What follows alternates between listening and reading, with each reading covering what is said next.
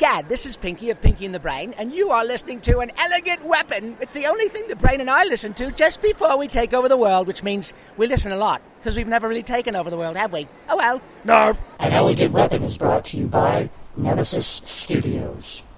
What are y'all doing in here? We're smoking reefer, and you don't want no part of this shit. An elegant weapon for a more civilized age.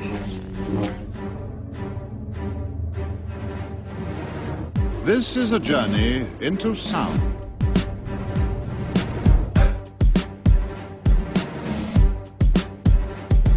The time has come. Join hands as we bring together our mystic powers.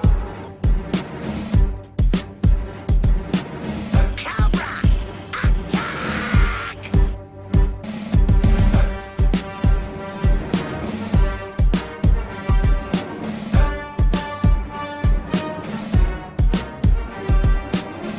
Exterminate! Exterminate!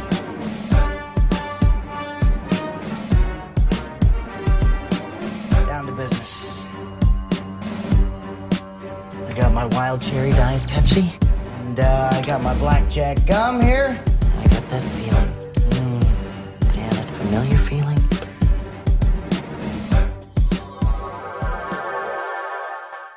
Ladies and gentlemen, welcome to An Elegant Weapon, episode 202. My name is J.J.M. Clark, Jedi J.J. the Jedi Ross.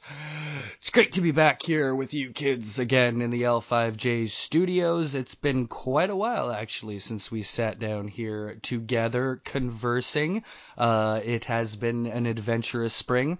We've attended a crazy amount of Comic-Cons. How much have we done this year already? We did C2E2. Philly, Motor City Comic Con, and this week we are going to be discussing last weekend's recent bout at the Niagara Falls Comic Con, and joining me to discuss said adventure all the way from Detroit and the Ninja Starship podcast, my friend and yours, Mr. Jimmy McKnight. How are you, Jimmy? I'm fantastic. How are you? I am great, man. It's cool to be doing this again. It's been actually quite a while since I sat down and just did a straight up pod. I mean, we got so much content out of Philly that I'm still riding off that. Hell yeah, you were panel crazy. I'm sorry if I sound a little out of breath. I'm fat and I just hauled ass from my fridge back to the microphone. Beer is heavy, man. I understand. Yeah, the beer is heavy. It's all good. It's an exciting time. So let's just dive into the experience that it was itself as far as Niagara Falls Comic Con. I have not been before. This was my first year going as well as yours. The show is, I think, in its fourth or fifth year. I think it's its fourth year, somewhere around that. I wasn't sure what to expect because cons around here, especially Southern Ontario, come in all shapes and sizes. I was expecting a certain size because it's Niagara Falls, and any con that usually takes the name of the city that it's in, you expect a certain caliber, when you go ahead and claim the city's name into your Comic-Con. So I'm thinking just straight up the Niagara Falls Comic-Con should be something special. First being drawn into that, there was no one there that I was dying to see. There was no one there that I was like, oh my God, I must talk to this person. So overall, not a lot of talk went on. Jimmy, your first Canadian Comic-Con it was? Yeah, my very first Canadian Comic-Con. We no problems at the border to begin with? No, I got right over. Me and Josh, we got right over, no problem. The guy was like, he goes, where are you headed? And I was like, we're going to Niagara Falls Comic Con. He's like, what's a Comic Con? And I'm like, well, it's a, giant comic book convention where everybody gets together and, buys and sells comic books. And he's like, oh, okay. Have a good one. Yeah, it was that easy. Of course, you mentioned Joshua Royal Shram of Top Rope Review, one of your other little gigs that you do over there at Podcast Detroit, who we can now say officially we are welcoming to the Points of Interest Podcast Network as well. So welcome to the Top Rope Review. But yeah, it was super cool of you and Josh to come and hang out. Accommodations were interesting. Your first murder hotel? Not my first, but definitely the shittiest in a while. It was, it was okay. It was harkening back to the old days of, you know, playing shows in cities that we couldn't afford to get to, so we stayed wherever we could. Oh yeah, you used to be in a band. You were yeah. So now, I mean, you know, that hotel was all right. I've slept in worse places, but I'm not going back. That's terrifying. No yeah, I don't understand. Like, Niagara Falls is strewn with these little tiny 50s murder hotels that have just been let go over the years, and there must still be enough tourism in the falls for all these places to stay open and stay packed. Like, that blows my mind. Yeah, right past the Tim Hortons, it kind of went to shit, eh? It was, dude, it was just, I didn't expect it to be that kind of low scale, you know? Like, there was like used soap chunks in the bathroom. The bathroom door didn't close. Yeah, like, yeah, it didn't. And you know what was funny is, like, everybody was being conscious of each other. Like, all right, this sucks. Let's just all make the best of it and hang out outside. Oh yeah, pretty much. We sat on our little terrace there on the little balcony, and that was an interesting experience and a half. It was funny. I remember at that one point we were sitting there, and you thought I had lit a joint, and you were like, "Oh, you smoking that?" And because you brought over your American paranoia, of course. Uh-huh. And meanwhile, it was the people sitting at the room next to us were just chuffing one on the balcony. I call that American smart sense. You know, you got to be a little bit more on edge over here. We're not. When you're home, absolutely. I would definitely not, use the phrase paranoia whilst in the States. Definitely not. Mm-hmm. But that was fun either way. So the Murder Hotel, not so bad. We made the best of it. The con, for anybody familiar in this area with the Toronto Comic Con, very, very, very similar situation. And I'm not referring to Fan Expo. I'm referring to its small, little, tiny, juvenile brother, the Toronto Comic Con. And Canadian Comic-Cons, or I guess I should say Ontarian Comic-Cons, because I have not been to any other Comic-Cons outside of Ontario in Canada, are usually very mellow affairs. I don't include Fan Expo because that's just a beast unto itself. That's on a level with maybe only 3 or 4 other Comic-Cons that you can even say in the same breath as that size of a show. So when I'm talking general conventions, I don't really include those top bananas, you know what I mean? Because that's just a level of excitement and adventure and pizzazz that you couldn't possibly hope to recreate on these smaller levels. But that being said, things tend to be mellow in the cons around here, but this was really mellow. This was like one of the most mellow Comic-Cons I've ever been to. It was cool. I mean, it was a good con. It had all the things that you usually want to see. Cool artists, cool exhibits, and fairly cool media guests. But it felt routine. Do you know what I mean? Yeah. It had the same feel as every other con. You know, for me, it was just nice because it was different vendors. It was like, yes, it was the same shit, but it was different. And the artists, it was different artists. You know, like, especially with all the cons that we've been to, you know, you see a lot of the same guys. This was nice and refreshing that it was something different. You know, which is very cool for you. Cool for me. For me, I see those guys all the time at all these shows, including the exhibitors. So coming from a hometown point of view, it wasn't bad. It was just kind of lackluster.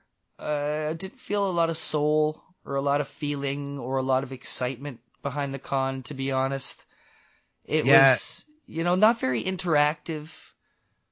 If that makes sense. It totally does. It felt like there was something that was needed, some kind of, you know, you had the con, but there needed to be something. Like even the panels didn't speak to you, you know, when you're looking in the pamphlet, and nothing seemed to really just be like, pow, hey, there's this too, you know. Well, there was nothing for no advertising, even for like an after party. Yes, and as far as the panels, all you had to go by was a schedule. There was no real announcements. You know, there was nobody around that you could really feel that felt approachable. Do you know what I mean? The staff was kind of far and few between, which is often a good sign of a well-ran con, that you don't see the staff too much because they're doing their jobs. But maybe they had very few volunteers. I don't know. But I never felt like there was someone to turn and talk to, or somebody to ask, or be like, what's up? And no announcements for panels made it kind of difficult to just pay attention to the times, you know? And I think cons often are suffering from titling their panels these days. Like, just title it the name of the person who's there, you know? Like, don't give it some catchy snap freeze from the movie that the actors were in that people aren't going to really pick up on enough, you know? Like, apparently the Dazed and Confused panel had, like, 10 people in it or something. Like, not even. And it was titled All Right, All Right, All Right, and it featured two women that didn't even say the line in that panel. Totally my point. And that just makes things that little bit much more confusing enough that, you know. But, I mean, they had cool stuff, and everybody was nice, and, you know, it's Canada, so people are just polite and mellow, you know, in general. But many sorries. A lot of sorries. You're a lot of sorries. That. You got to remember, that's our excuse me over here. Oh, totally. So, sorry. Yeah. But just media, I guess, you know, like you could tell there were a few people there that had media passes, but there wasn't like a lot of I don't even know what the word is. Normally there's more sound. There's more it's more of an event.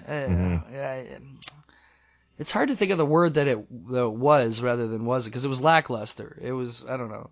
Just... Well, how you said about the announcements, you know, it was like, well, there wasn't announcements. And it's like we always seem to find that battle of, be it, you know, we'll be guerrilla style potting as we do. And we go out there and it's nothing but announcements every 3 minutes of rah, rah, rah, rah, rah. And it's like so much. Here was the complete opposite, where it was nothing. They had the cool thing that they did is they had a couple of the guests, like they had John Kassir say something, you know, like welcome everybody to the con, and then later on the guy from Police Academy, Michael Winslow, he did a couple things, but what he kind of did didn't even really make sense with what he said. So that was on Sunday, and we were like, all right, well, cool, Michael Winslow, have a great weekend. Yeah. So I did catch one panel, Comic Book Making 101, with Alfonso Espinosa of Studio Comics, a good friend of mine. And he does wonderful things over there at Studio Comics. And he did a really, really good panel on just making comics 101, just how to start, how to kind of organize your brain, how to motivate your own passion. You know what I mean? He's a super nice guy, man. Oh, yeah. He's an incredibly nice guy. And yeah, it was a good panel. It was a great panel. It was fairly well attended. You know, I put a little bit of video up there. But if you guys ever get a chance to see Alfonso do this again at any shows, absolutely please do. He's also going to be putting together a documentary about how to do this, which is a cool idea. And there'll be a Kickstarter going on for that. I believe it started on Sunday. Last Sunday. But I will check with him. I will make sure, and I will get that information out to you kids. So, you know, yeah, cool exhibitors, but you could wander the con, and there was not a lot of barking going on. There was not a lot of booths where you could go into to, like, you know, experience things. There was just a lot of looking. I mean, they had the Ferris Bueller's bedroom. I was about to say, the Ferris Bueller booth. That was pretty cool. They rebuilt Ferris Bueller's bedroom in this, like, four-walled set kind of thing. That was pretty legit. It was very legit. Yeah. I would have almost recommended just doing it like a set, though. Yeah. Like, drop three of the walls, because they made it like a bedroom where you walk in there. Yeah, right. You walk in there. At least drop, though, like, I understand you're sacrificing part of the set, of the authenticity and all that, blah, blah, blah, but there was something hidden about it because it was inside, right? Yeah. So, you know, but they had the Jaws thing. It was pretty cool to see. They had a big Jaws head there, but a lot of the screen-used props were actually on display, like Quint's jacket and stuff. I was about to say, Quint's jacket, man. That was the highlight really for me. Cool. That was really cool. And, you know, the usuals, the Doctor Who Society of Canada and the 501 Legion, the Canadian Garrison, and the R2 Builders of Ontario. All the usual fun was there, but there was just something a little too mellow about it. There was no soundtrack to the event. There was no laughter and joyousness. I don't know. It was just a very, very, very run-of-the-mill con, without saying it was bad. You know, like, I don't want to give the impression that it was bad, because it wasn't a bad con, but it was kind of like, meh, another con, you know? Mm-hmm. So, you know, but, you know, forgiving that, I wouldn't say not go. You know, it's still a young con as well. You know, it needs to grow a little. There was a little bit of confusion with our press situation that got very easily sorted out. All the people that we talked to involved with the con were wonderful people. Absolutely. Wonderful people. Yeah, everybody was super nice, super polite, super, you know, super helpful. You know, just, I don't know. It's almost like they're too big for themselves quite yet. They're not quite got a grasp on all the little details because they're holding together. Because it was a fairly large size. It wasn't like a tiny con. It wasn't a monster. Yeah, it was a schmedium. Yeah, that's what I'm labeling it as, a schmedium. It was totally a schmedium, but it was good. Now we have to discuss. It's hard to talk about this. But we had a little disappointment enter our weekend. Oh, we're going into this? Yeah, okay. We're going to go into this. All right. Hold on. Okay. Let me prepare yourself. Prepare myself. All you Padawans and podlings out there, we're not telling this story to break your heart. We're just showing that people are human, and not everything goes perfectly magical. It's not a fantasy land. So, Saturday night, we get tickets for Jay and Silent Bob's Get Old. Jay and Silent Bob Get Old, live, Niagara Falls Comic Con. Costs us $35. Fair rate, usually. Decent price. Yes, so the ticket, all it says is 7 o'clock. Not doors open at 7, show at 8, not anything, just 7 o'clock, right? So what's everybody going to do at a Comic Con that ends at 5 o'clock and has to be in for a Kevin Smith podcast live at 7 o'clock? They're not going to go anywhere. They're going to stay right the fuck there and get in line. So as of like 6 o'clock, people are lining up for this thing, right? We got there when? 6:30? We actually went back. We left a little early from the con, went and had a few beers at the hotel room, and got back around 6:30 or so. I would say even earlier. I think it was like 6:15 we got in line. Yeah, could be that, because we were in line for a long time, as were many, many others. Lots of people lined up early for this shit. And finally, they let us in like 7:15, just after 7 o'clock. They finally file us all in like sheep into this place. And Kevin Smith, God bless him, decides he doesn't need to show up on that stage till 8:30. Mm-hmm. So that's an hour and a half of sitting in a fucking very small, uncomfortable theater seat. Watching at least 20 people leave. Watching many people leave, which was before it even started. Yeah, before it even started. So, but a lot of people also found out, oh, we can go out for smokes and come back in. Well, fuck yeah. Yeah, so many people did that. So finally, Kevin comes out. He starts the show. By starting the show, he wants to make a little trailer. This is probably the most fun of the entire evening for me, is he wants to make a little trailer. Now, if you go to the Apple trailer site and watch the trailer for Yoga Hosers, there's a little intro at the beginning that he did at Niagara Falls, and he used the crowd for this intro. It took about 5 or 6 takes for him and Jay to get it right, because Jay was doing the filming and stuff. But that was probably the most fun part of the evening, because it was off the cuff, it was improv, it wasn't anything I'd heard before. Because for the next hour, we sat there and listened to stories that we'd heard him tell just last week on like 4 other podcasts. And that's like, come on, man. You're going to do a live show. Like, you got to have something new. I mean, I heard about Malcolm's texts on the last 3 shows you did that I listened to, right? Now you're live and I'm paying $35 to hear shit I've already heard for free like 5 times on other shows. Like, come on, Kevin. Come on. Then he admits that he was basically an hour and a half late because he was out spending $500 on souvenir crap on Clifton Hill. That's like, and he was going to make another trip to come back to go souvenir shopping again. Yeah, like, I don't know. I'm just and then the rest of it was what I expected. I've seen Jay and Silent Bob Get Old before at Fan Expo, and it was dick jokes and let us fuck and all that, and it was fun enough. Not my favorite show, but it was cool to see them live. But this was just, he left him hanging. Like, he phoned it in, and Jay did everything. Jay seemed like he was very eager and happy to be there, He was all ready to go, seemed far more professional than usual. He's constantly evolving. And, you know, he seemed to be there to do his thing. And he's making his dick jokes and all this and that, which you come to expect. But at least they're kind of fresh dick jokes, like that he's still just coming up with off the top of his head. Because Kevin had nothing. That was the most phoned-in, miserable, don't-give-a-shit podcast I've ever seen him do. And, dude, like, it's totally weird because Kevin's usually the one that's the guy. He's the entertainer. He's the one that's going. Here's the thing. No, he's not really, though. If you look at the shows, at least the ones I like, Hollywood Babylon, he is Ralph Garman's sidekick on that show. Edumacation, he's pretty much Andy McElfridge's sidekick on that show. Smodcast. He couldn't do Smodcast like he does without Scott Mosier. And Jay and Silent Bob is the one where he has to step up and be the leader, and it's kind of sadly disappointing. He's the leader in Fatman on Batman, though. Well, he was, yes, but now... And he's that's pretty damn good. Could you see him doing that without Mark at this point, though? Yeah, man, because in the beginning he was interviewing, like, top name creators. Right. I'm talking legend people. You just said the word, though. He was interviewing. That's a whole other story. When he's having a conversation with somebody, he's at his best.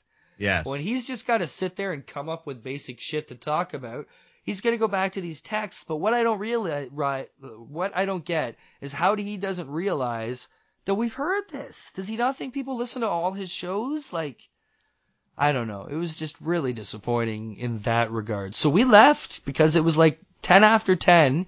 We were tired, literally falling asleep hearing the same shit we've heard.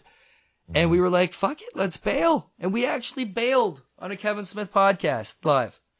Yeah, I can't believe I did that. Yeah, well, you know, I'll never see Jay and Silent Bob get old again. That's for sure. Yeah, I agree. I don't think I'll go back to that show. No, definitely not. So we went from there to a really cool place in Niagara Falls called The Geekery Pub. Now, The Geekery, this is their new location. I hadn't been to the last one, but they've been in the new one for a little bit now.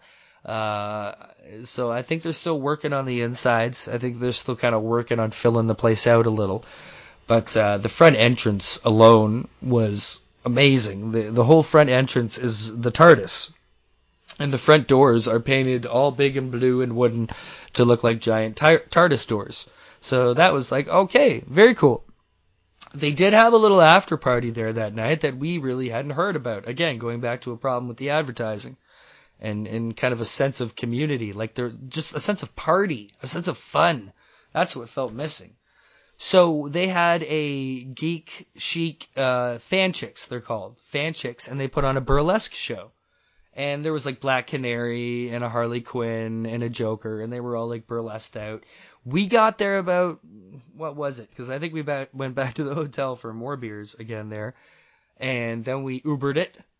We Ubered it over there to the Geekery, and we had just missed the burlesque show. So people were leaving. About, like, 11:30 when we got there. Yeah. People were leaving and packing up, and we were just like, come on, can we not find the fun anywhere? So they were cool enough to keep the karaoke going. So we got our karaoke on. A challenge was issued. Dirk Manning heard it. And we'll see what comes out of this in the future because Mr. Pat Kawula recommended perhaps that they might require a podcasting team for karaoke. And I think that could be pretty cool. So we'll see what comes out of that in the future. Because you and I just fucking ripped the place up with Rebel Yell, son. Oh, yeah. We tore the roof off. Yeah, we took it down. Then I did a little bit of Bob, which was fun. And then you and Josh just killed it on the Power of Love. Power of Love. Taking it back Marty McFly style. That was super cool, man. That was very, very good. So we pulled it out. We had some fun there. And we said that from the beginning, man. Like, as soon as we walked on the floor of that place, like, it set the ambiance for itself for the weekend. And we all agreed. We're like, we're going to have as much fun as we make ourselves this weekend, honestly, because we knew it was on us at that point. Yeah, absolutely. It was obvious that there was going to be not too much adventure. See, the thing with these shows and the thing with the area around here is there is a sense of community, but it's just not the party for most of them that it is in other places. You go to an after party at any convention in Michigan, and that roof is coming off that place. Mm-hmm. You can't even find an after tea party in Ontario for most of these cons. Like, yeah, there's official places like the shops and certain pubs will put on like little events like Welcome Comic Con, you know, or go to the comic shop and hang out. But no, like an after party, like a karaoke and beer chuggling after party just doesn't exist. And it's weird. I don't know if just Toronto artists don't party. I don't know. I put together the last 2 years. I managed to get a good little chunk of some fun having people out to the Lucky Moose in Toronto there to have a good Saturday night after party, which I'm going to try and expand that for Fan Expo this year. But I don't know. Just, you know, something not right there. I might even check out Fan Expo's official after party this year. I never have because no one I know has ever gone. So I feel like the cool kids aren't even there anyways. It's just kind of a lot of the fans and cosplayers. I feel like it's something maybe I should at least investigate and report and review on some year. But we have more fun just slamming pints, looking through Sean Nixon's art book at the Lucky Moose than we do anywhere else. So yeah, things were lacking, and we felt it right away. So you, me, and Josh, we made the best of it. We were happy to be together, which is cool because no matter what, I don't think how bad the con could be would ever get in the way of us wasting an opportunity to hang out, which we don't get too many times in a year, right? Or wasting even, you know, not having a good time. We're going to have a good time, guaranteed. Yeah. And it's just like going down to the falls, seeing the falls, taking you guys up Clifton Hill. You know, you guys got so many wax museums and haunted houses. I have never seen a place that had more of like, it's like there, when I was going there, people are like, oh, it's like a mini Vegas. I'm like, okay. So I get there and like, yeah, it is. It's like a very small Vegas, but with the weirdest attractions ever. You know, you got like, I swear to God, I counted about 4 or 5 wax museums, the same amount of haunted houses. The Frankenstein one was badass though, above the House, the House of Frankenstein. Yeah, right by the Burger King where he's like grabbing the burger. That was pretty sick. And we'll have to do next time. We'll have to do a weekend where we actually do some of those. And I'm in, man. I really am. I'm in. Well, I want to come back just to see the falls again and you know, spend some time in Clifton Hill because like we just kind of browse it, just taking it in. We didn't like really get into it. Yeah, for sure. There's one haunted house called Nightmares, and it's one of those like for real ones where they've turned an entire building into like a freaky haunted house. You know what I mean? Awesome. So yeah, it's we have to check that out for sure. But yeah, it was fun. It's always fun to check out the Fudge Factory and see all the people. Oh yeah, I remember that they were turning the fudge. Oh yeah, and the fun house. We didn't even go in the fun house. The fun house is cool because it's a genuine like wobbly floors, wobbly mirrors, like twisted tunnels, like turning cylinders you have to crawl through. Like it's a fun house. You know what I mean? Oh, yeah. Yeah, so you're going to have lots of fun down there. And you know what? I was saying I wasn't sure if I'd go again next year. I think I will go again maybe next year, but I think I might try to get a little more involved.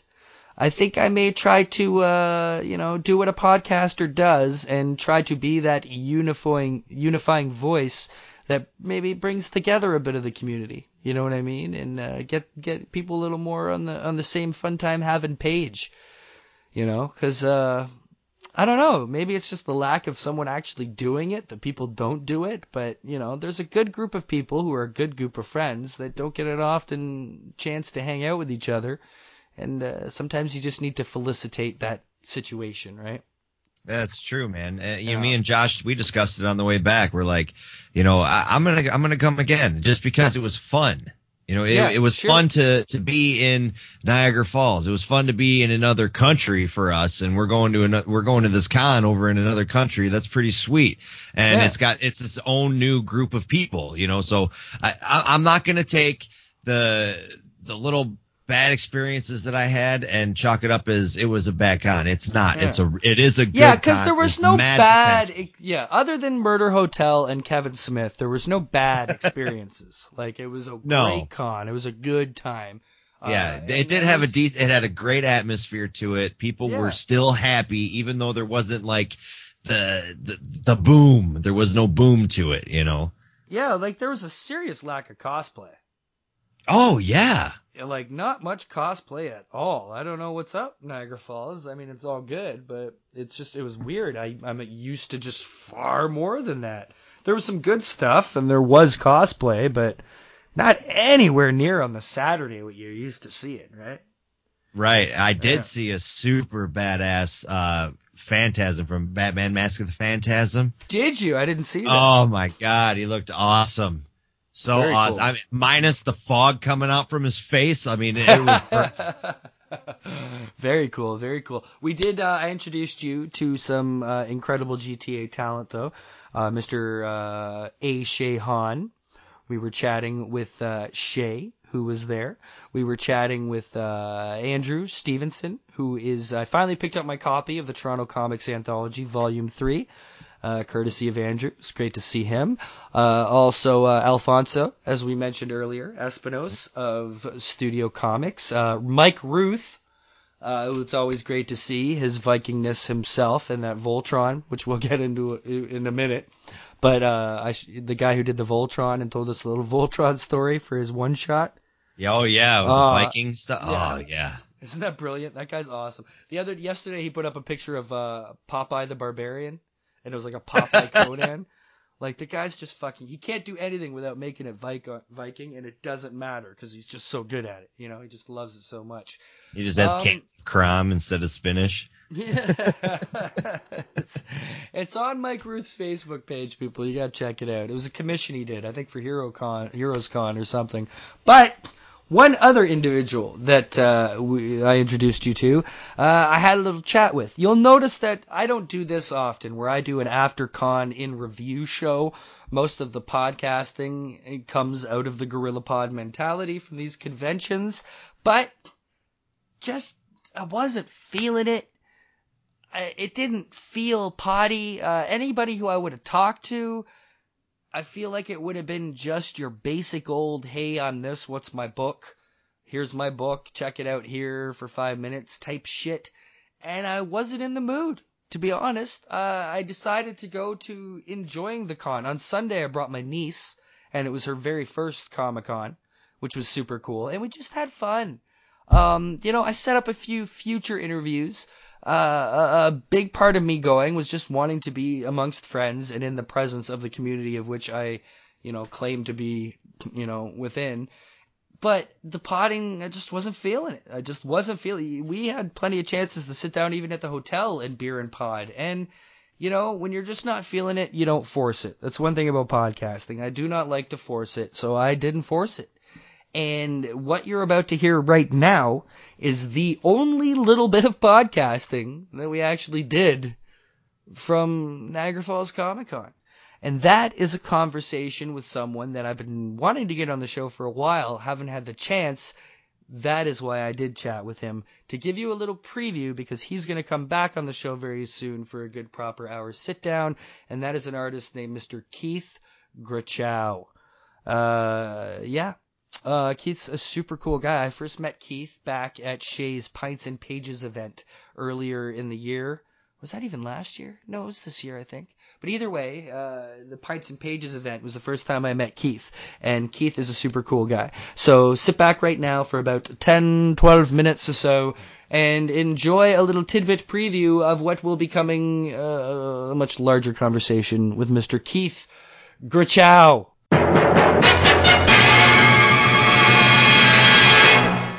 As easy as this, being an artist's alley at Niagara Falls Comic Con with Mr. Keith Grachow. How are you, sir? I'm doing well. Thanks for coming by. Hey, it's great to have you finally on the show here chatting with me live from the con floor. You are a veteran of Niagara Falls.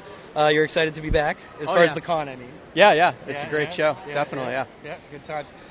What's on display as far as your arsenal this weekend?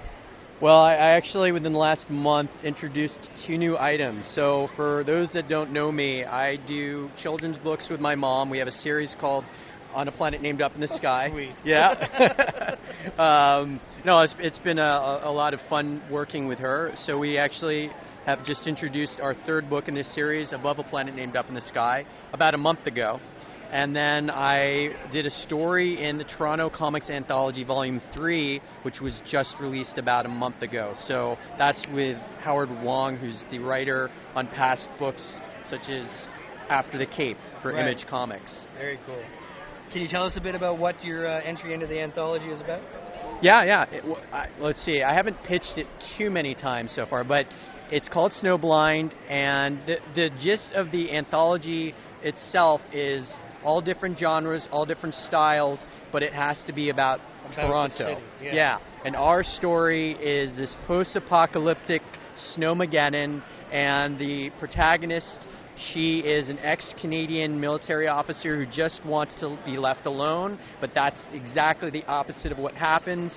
She is put in a position where she has to save these kids who are attacked by these mutated marauder types. And it's a fun action-adventure story, which we hope to continue later in the future. Oh, very cool. Yeah, in some capacity. Yeah, in some capacity. So. You know, it's fun with the anthology because, it's got to be about Toronto, but when I first heard that, I figured it was, stories based in the city, conversational kind of dialogue, the typical kind of metropolitan type work you would maybe see in an anthology like that. Yeah. But no, people went crazy. Oh, yeah. Like big, fairy tale lands, and, the TTC turned into dragons, and, what inspired your take on the city? Well, Howard and I have collaborated on other things before, and we had wanted to do something for a while together again. And when the anthology came around, we thought it'd be a perfect opportunity to do something, and we really just spitballed it. And it was more like, what do I want to draw now, and what does Howard want to write about now? And we all, when we talked it through, we're like, well, I haven't done a post-apocalyptic story yet, and we just kind of created something from that whole idea. Nice. How'd you guys hook up? Howard and I have known each other for years. I met him when he first released After the Cape, and we kept in touch. We started collaborating maybe 5 years ago on some story. So it's been a while you guys have been working together. Definitely. And he's I love his writing, and the only hindrance is he lives in Hong Kong. So, as much as nowadays it's a global, world, you can get in touch with somebody very easily nowadays. We've adapted to him living in Hong Kong, but I hear that a lot, man. How many beautiful books have come out of places of two people who met online. Twitter was their only communique. Yeah. And, we were just talking about TART. Yeah. Kevin Joseph's in Florida, Ludovic Salé out in France. Oh, cool, yeah. And, they came together, had never met till, I think, New York Comic Con last year. I think it was New York Comic Con. And they created this beautiful, beautiful book. Oh, it is having beautiful, never met. And I hear that all the time on this show. Yeah. That's one thing I hear a lot, is the cool things that come out of social media. And, you're a fan of all social media? Are you on there much? Oh, yeah, I'm on Facebook. Facebook. Yeah. I use Twitter intermittently. I'm not completely comfortable with it, and I've just discovered Instagram. I've had an account for a while, but I'm just now realizing the power of Instagram. People have been telling me that because I didn't use mine much, but the more I am, start to see, but especially with artists. Yeah, it's more of a visual social network medium, that's for sure. It's weird. In the past 3 days, I've gotten mad notifications of whoever's joined Instagram, or your Facebook friend, whoever has joined Instagram, and it's almost like it's having a resurgence because it's been around for a while. There's some artists who've been sharing their stuff on there for since years. It started. So, what I've learned about all the social networks is use what you're going to be into. Okay. And that's why if you're going to be interrupted while podcasting, it might as well be by John Kasser. Take a look, quick listen, kids.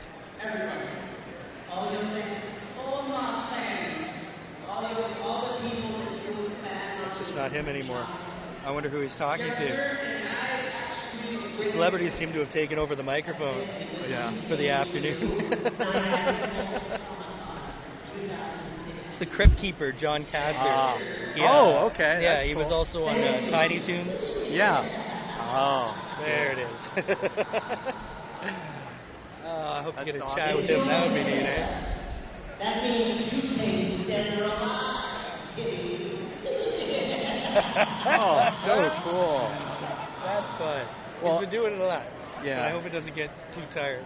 But well, one of the things I've noticed, I've done a lot of shows over the years, and I've done shows where there's been a lot of audio distraction, and then I've done shows where it's been fairly quiet. This is a fairly quiet show, so but far, yeah. I do like the idea if you're gonna have something like auditory that can distract a bit, make it really fun. Yes. And that's actually pretty cool. Yeah, so. Well, I'm lucky enough to get to do the announcements. I'm part of the team for the Great Philadelphia Comic Con. Oh, okay. And I do all the panel moderation and stuff. Oh, that's cool. So me and the POI guys out there, we do all the announcements for fun, too. It's fun to put that voice on. Hey, welcome to the Great Philadelphia Comic Con, you know? So it's very cool. So a lot going on with Toronto these days. It's an epic city. It's a huge community, especially the comic book community. And there's always been these little cliques, you know. There's like the Brampton crew, the Oakville crew, you know, the downtown Toronto crew. Yeah. I personally have been seeing a lot of coming together lately. Have you noticed any of this? Have you been meeting a lot more artists you're finding? I mean, I don't know if I feel like there's even a divide necessarily. Like I have been around the comic book scene in Toronto now for over a decade, and there definitely has been studios, but one of the things I've always liked about Toronto and the Ontario community of artists, and actually Canadian as well, is that we all kind of come together very easily, and so I'm always meeting new people that know people I know, but I know them through Facebook, but I've never actually met them. But it all just seems very, very easy and natural to talk to them. And well, actually, like we were just talking about, it's probably what I'm noticing is more of an influx as I'm meeting more people on social media. Yeah. And then you see mutual friends and mutual friends, because I know a lot of these people, and now I don't know, maybe it's social media, I guess, that I'm starting to see them like come together, but. Even like cross sections, like people from Michigan. You know. Yeah. So I'm in the bar at Motor City Comic Con in the hotel bar, and I'm on a podcast network called Podcast Detroit. Yep. And there's another show on there. Totally blanking out. Mojo. It's a show, Motown Mojo Live. Yeah.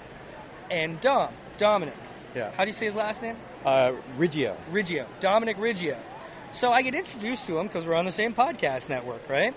And he's just chatting, blah, blah, blah, and I write, and I'm doing this project with this artist, Keith Grachow. Whoa, hold on a sec. Wait a minute, Dom. Yeah. Keith Grachow from Toronto? Yeah, I've met him. I know him. What? Small-ass world. Isn't that crazy? Yeah. I worked on... So The Arcane Awakening is a trilogy of graphic novels that Dom wrote, and... The first artist for Volume 1 I actually met almost a decade ago. That's Jacob Crippen. And he and I kind of clicked at the San Diego Comic-Con. And he contacted me after the show, which at that time people would say, oh, yeah, we'll hook up. And most of them never do. Right. But he actually did connect with me, and he wanted to get me work. And he... came through because maybe a couple years later he couldn't work on the second volume of the book and said to me, hey, if you want to work on this, I'll introduce you to Dom, and if you guys click, you can figure something out. And we did, so I ended up working on Volume 2 and 3. They look cool too, man. Oh, thanks. Some cool work. Yeah, it's gorgeous stuff, man. Thanks. Yeah, I'm going to get a hold of it and give it a read. It's see what Dom's laying down as far as the linguistics, you know what I mean? So, very cool. All right, well, I'm going to let you get back to peddling and slinging your wares and such. Before I do, tell the people where they can find you online and such. So my website is kgrachow.com. It's kgrachow.com. You can find me on Facebook, Keith Grachow. I basically use that as my art social network site. I'm also on Twitter at kgrachow, and Instagram, I believe, is at kgrachow. Perfect. All right. We are going to sit down very, very soon, sir. Yeah. And we're going to have a good hour-long proper episode, Chat 'em Up, with Mr. Keith Grachow here. But for now, here we are, Niagara Falls Comic-Con 2016. Thank you, sir. Good luck. I hope all of this disappears on you. I do, too. Beauty. That is Mr. Keith Grachow. Good times indeed. So he's going to come back real soon, and we'll get a little more in depth with Keith. That's about it. Anything else you want to put on top that cherry, or mention of the Niagara Falls Comic Con? No, man. I mean, I'm good on Niagara Falls. We had a good time. We're going to go back and make it better. Yeah, absolutely. And of course, it's going to be a super ultra max party for Fan Expo when Jimmy joins us again in Canada later in the year. Super looking forward to that shit. So, making an announcement exclusive. We're coming up again for Hamilton. Oh, you are going to come. Oh, yeah. You want to know why? Why? Because there is a guest where I must be there. Okay, let me guess. It's a wrestler? Yes. It's a wrestler. It's, you've seen most of them. You've met most of them. Who's one you haven't? Sting? Nope. All right, you're going to have to tell me. Bret the Hitman Hart. Oh! All right. That's worth it. Countryman. Gotcha. Yeah, that's totally worth it. Especially with him. Didn't he just kick cancer's ass again, or does he currently have it? He put it in the sharpshooter and sent it packing, man. That's very cool. Actually, I'm a little excited by that. I wouldn't mind meeting the Hitman myself. So, see? Very, very, very cool. When's that happening? It's in October. Oh, it's way later on. Yeah, yeah. It's towards the end of the year. Lots of planning for that. There's yeah, of course, kids. Hamilton Comic Con, Con Bravo, Guelph Con. I think there's another GTA Con maybe happening. I'm not 100% sure about that. But this year also happening, this is very exciting, and it's called the Mississauga Fan Expo. And it's basically a Mississauga Comic Con that's going to be happening. I think they tried it last year for the first time. Jason Liu is heavily involved, but that's about as hometown as it gets, because this is Clarkson, Mississauga right here, bitches. And if that happens, you may have to come back and visit later in the year for that as well, because I plan to be all over that shit. But that's it. That's enough Comic-Con nonsense for now. Let's take a break. It's been months of what feels like fucking Comic-Cons, man. Ever since C2E2. I feel like every episode I've done has been at or around a Comic-Con, you know? It has. It's been insane. I've got the same on my show, just con after con after con. Well, it's nice, though. It's content out the yin-yang. It's nice not having to worry about. I mean, I've still got 2 more Philly apps coming at you people over the next couple weeks that, you know, are just a nice summer break of not having to do too much pod. But I'm enjoying this. It's good to be sitting here and just bullshitting with y'all again. Released today on Netflix, Voltron, Defender of the Universe. Voltron was one of my jams as a child. Voltron was it. Voltron was the shit. Voltron had cool names, cool colors, cool concepts, cool ideas. It's where everything, it involved everything we loved about anything in the 80s. If you put a team together and they each had different colors and they each had different attributes and they had cool names, that's all you needed. Turn them into a giant lion robot, even better. Now, Jimmy, how familiar were you and how with the original Voltron? I've seen a couple episodes of the original Voltron. I'm not very versed in the original. I know of it. I know why it's important. I know all the key elements of it, but I've only watched a couple episodes of the actual show.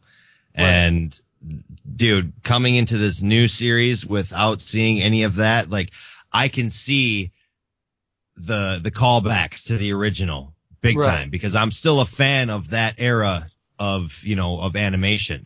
And dude, this Voltron series is just fucking phenomenal, man.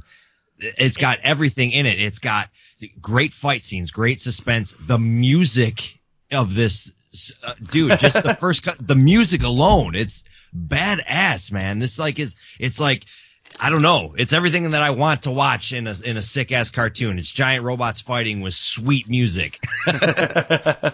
This cartoon managed to strike one of the most difficultly delicate balances to strike when rebooting anything, and that is newness with oldness. Sticking to what made the show good in the first place, being faithful to the fans, yet updating it enough that it's not dated, right? Mm-hmm. This did absolutely wonderfully. It has such an, like, no matter what they changed, the vibe is so original Voltron, I can't even get over it. Like, I was just old enough to be, like, prime Voltron age. Like, I am the exact kid that Voltron was aimed directly at. Mm-hmm. Like, you, this is made for you. And I was like, oh, right fucking on. So, you know, the whole idea of the colors to the tubes. Mm-hmm. So far, that's different. Maybe they'll add the tubes. I mean, I think you've watched more than one episode of the new one. I've only seen the premiere episode. Oh yeah, I'm in 4 right now. Okay. As soon as I get off this pod, dude, I'm going right back. Well, they're an hour long. That's You know, it was only a half-hour cartoon, right? So that alone, they're giving you twice as much more Voltron. They didn't waste any time in the new one. They got right into Voltron being around, but the feeling of it. The lore, the even the level of jokes, mm-hmm. but the mythicness, the you know, gotta form Voltron to save the dayness, like, so nailed it, so perfect. They are being so faithful that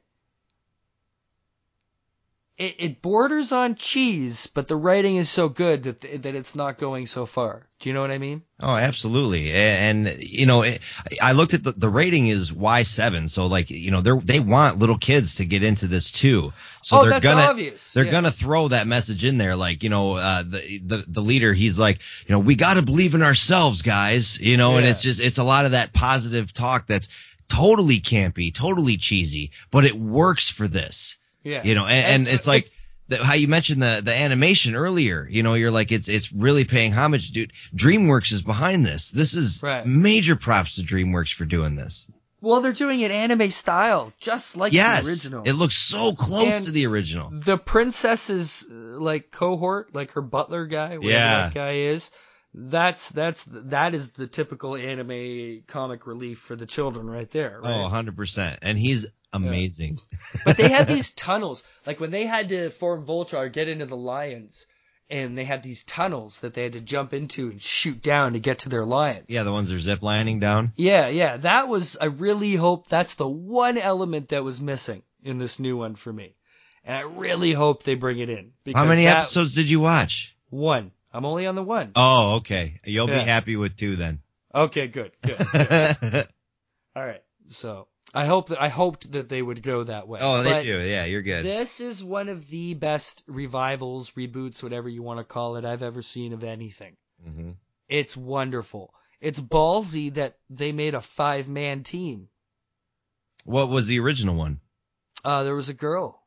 I'm pretty damn sure one of them was a girl. The pink, There's a girl in this one. Yes, but she's not part of the team. Yeah, she's the green one.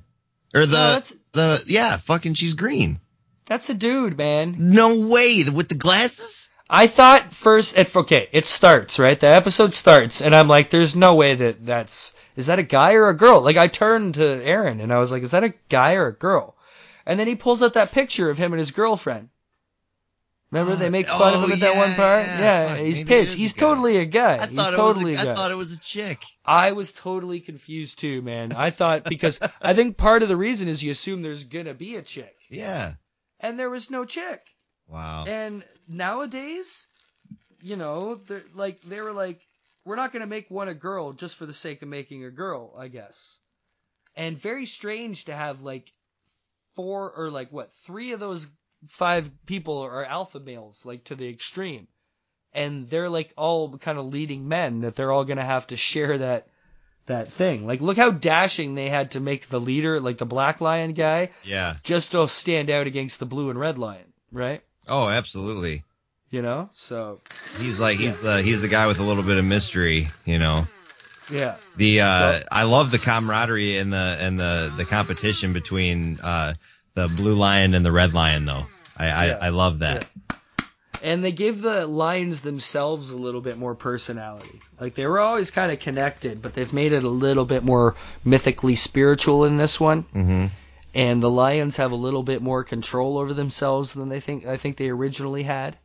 But I like the way the Red Lion won't let him enter until the guy sacrifices his life for it, and then he's okay, now you may ride me. Yeah, when I saw that, because, like, remember when she was passing out the – and what's funny is when she's passing out the powers, it totally reminded me of the Power Rangers movie when Dulcea's giving all the Rangers their new powers at that island. But, like – She says, I like how you just said that to me like I've seen it and know exactly what you're fucking talking about.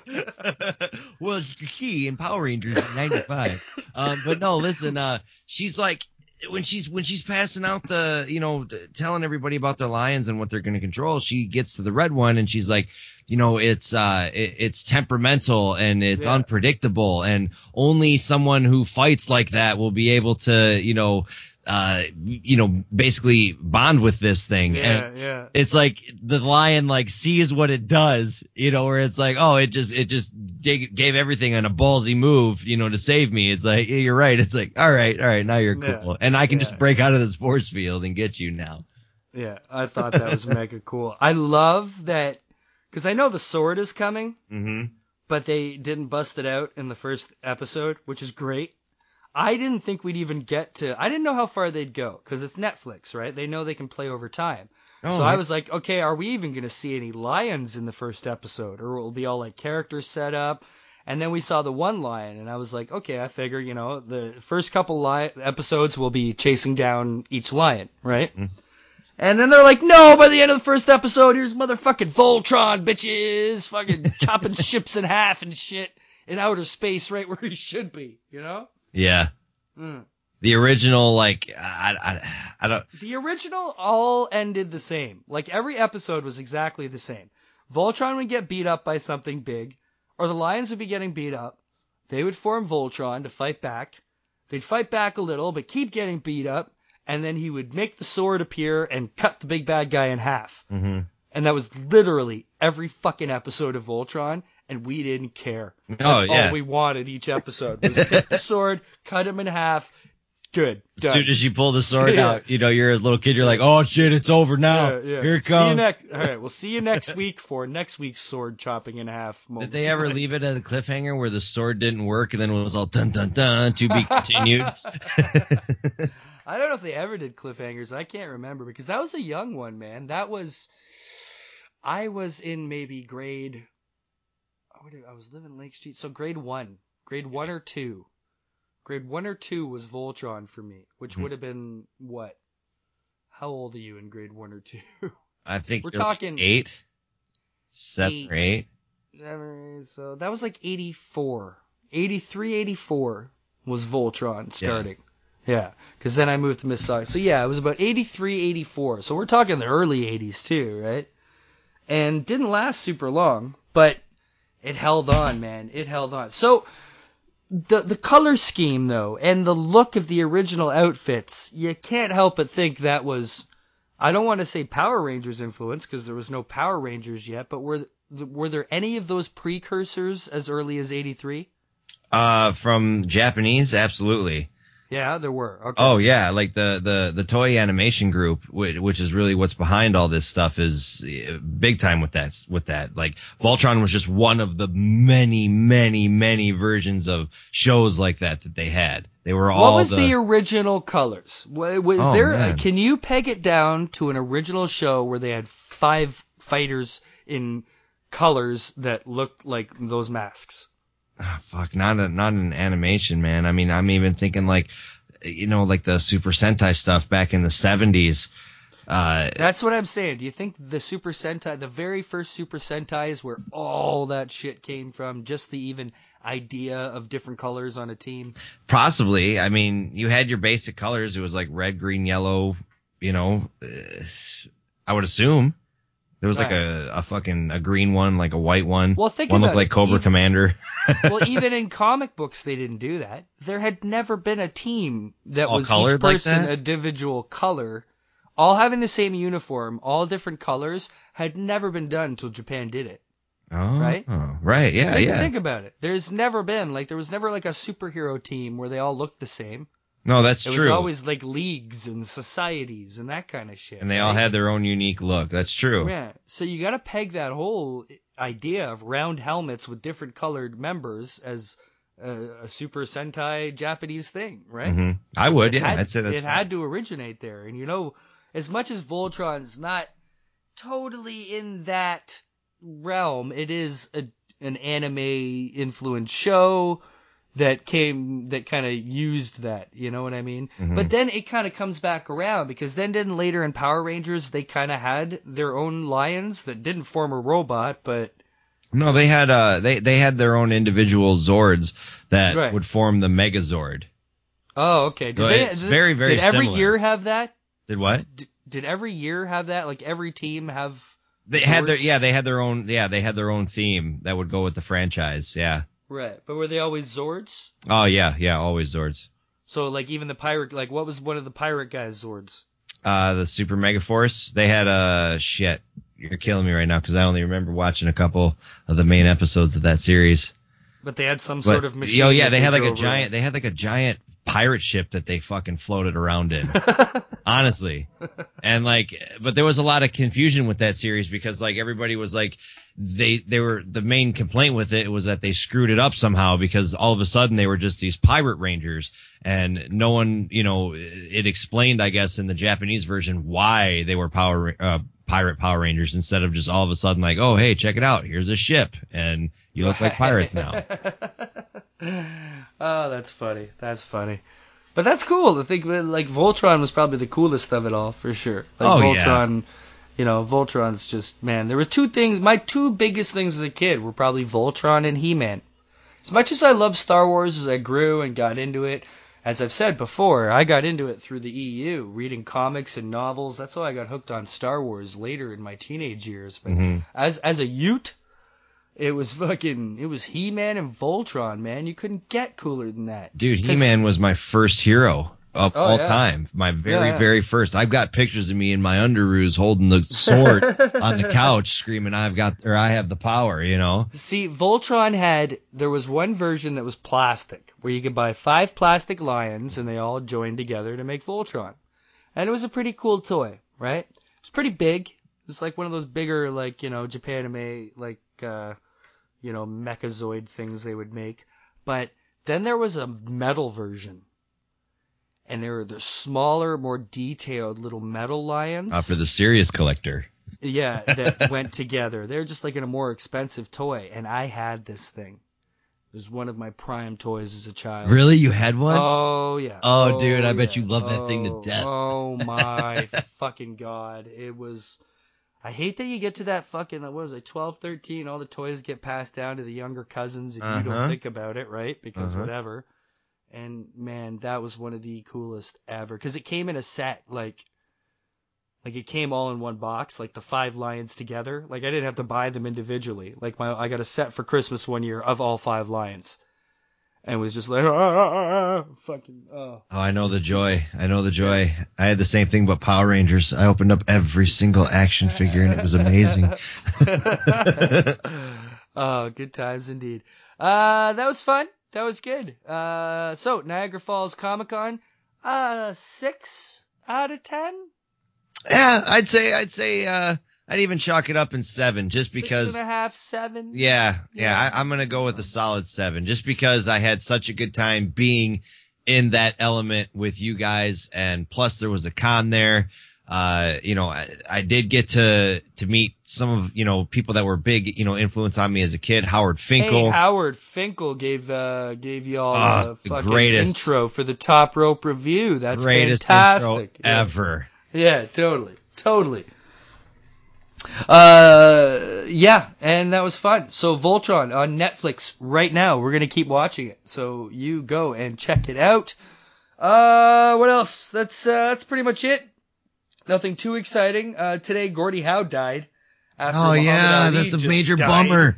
Oh, especially for you down in the D there. It's a major bummer. It's the year of the death, man. Dude. Like, the death squad is in full effect. Like what happened? What, it's ridiculous at this point. Like, after the first five, people were like, what the fuck, 2016? And then, like, four more got tacked on, and people were just like, what's happening? It was all athletes, and the last three have been athletes. It was Muhammad Ali. Yeah. Then it was Kimbo Slice. Oh, that's right. Kimbo, and now Gordie Howe. What the fuck, man? Yeah, right? Kimbo Slice? Like, are you serious? Yeah, weird times indeed. Who kills Kimbo Slice? That's all I'm saying. Death came for him, man. He'd had enough of that shit. So. Oh, yeah. I don't know. Death seems to be on lewds. Like, maybe someone's got to put death in check this year. I think so, man. It's been, yeah, since the beginning of the year, death has been on overtime. Speaking of the Mighty Morphin Power Rangers, a whole bunch of Power Rangers, or at least the actors who have played them, are going to be in an upcoming film. That film is called The Order. The Order is not about Power Rangers in any way. It is just a movie containing all past cast members, which is a very cool idea. They all get to hang out again, act together, and you get to see them together again, which is very, very cool. You, Jimmy, and your show, the Ninja Starship podcast, have been getting quite involved in the promotion of The Order. And you just had Jason Font and Johnny Young Bosch on your show. Yeah, I had Jason Font on. He was he called into the studio, and the Johnny Young Bosch panel from Philly. Philly, yeah, that I introed. I is he in the order? Or is it just he Font? Is? Yes, no, he's in the order, and he's a badass in it, man. If you get a chance to check out the trailer, go to theordermovie.com. And you guys can check out the trailer. They just released a new one, too. And, dude, I'm telling you, the fight choreography just in the trailer is enough to get you so pumped up for this. It's ridiculous. You don't even have to be a Ranger fan. You just be an action movie fan, and you're sucked in. That's cool, man. I'm glad to hear that they're putting some quality behind it. Oh, they really are, man. They really are. Yeah, nice. What else? Is there anything else we should tell the world? I can't think of anything super important going on right now. People are just out there. We're in the middle of con season. My boy, I believe on Sunday, is going to see Teenage Mutant Ninja Turtles 2. Did you see it yet? No, I'm going in the morning. I'm doing a double whammy. I'm doing Teenage Mutant Ninja Turtles and then Warcraft back to back. Oh, nice. You're getting your PG on tomorrow, motherfucker. I am, man. I am. I got a big day tomorrow. I gotta do back-to-back movies, and then I gotta go see. I'm going to a concert. I'm gonna go see Pierce the Veil with a friend of mine, and right, it's gonna be fun, man. Right on. I am gonna sit around and watch Voltron and do fucking jack all because I'm tired, and I climbed a lot of big trees this week, and I have a lot of online things to do as well, pertaining to the Points of Interest Podcast Network, pointsofinterestpodcast.com, where you can find An Elegant Weapon, you can find the Ninja Starship podcast, you can now find Top Rope Review, and many other fine shows. A couple of which, as the three I just mentioned, can also be found, of course, at podcastdetroit.com. And you can also find this show here, An Elegant Weapon, on the tangent-bound family of podcast networks, which I believe, Jimmy, you are in the works of very soon, officially also being a member of. Yes, extremely excited for that, too. It's very cool of Mark Bogner over there at Tangent Bound. Tangent Bound is it's kind of a hub. Basically, they're kind of a catcher where they toss out a lot of RSSs. I can say it for real. There's like over 100 shows on the Tangent Bound network.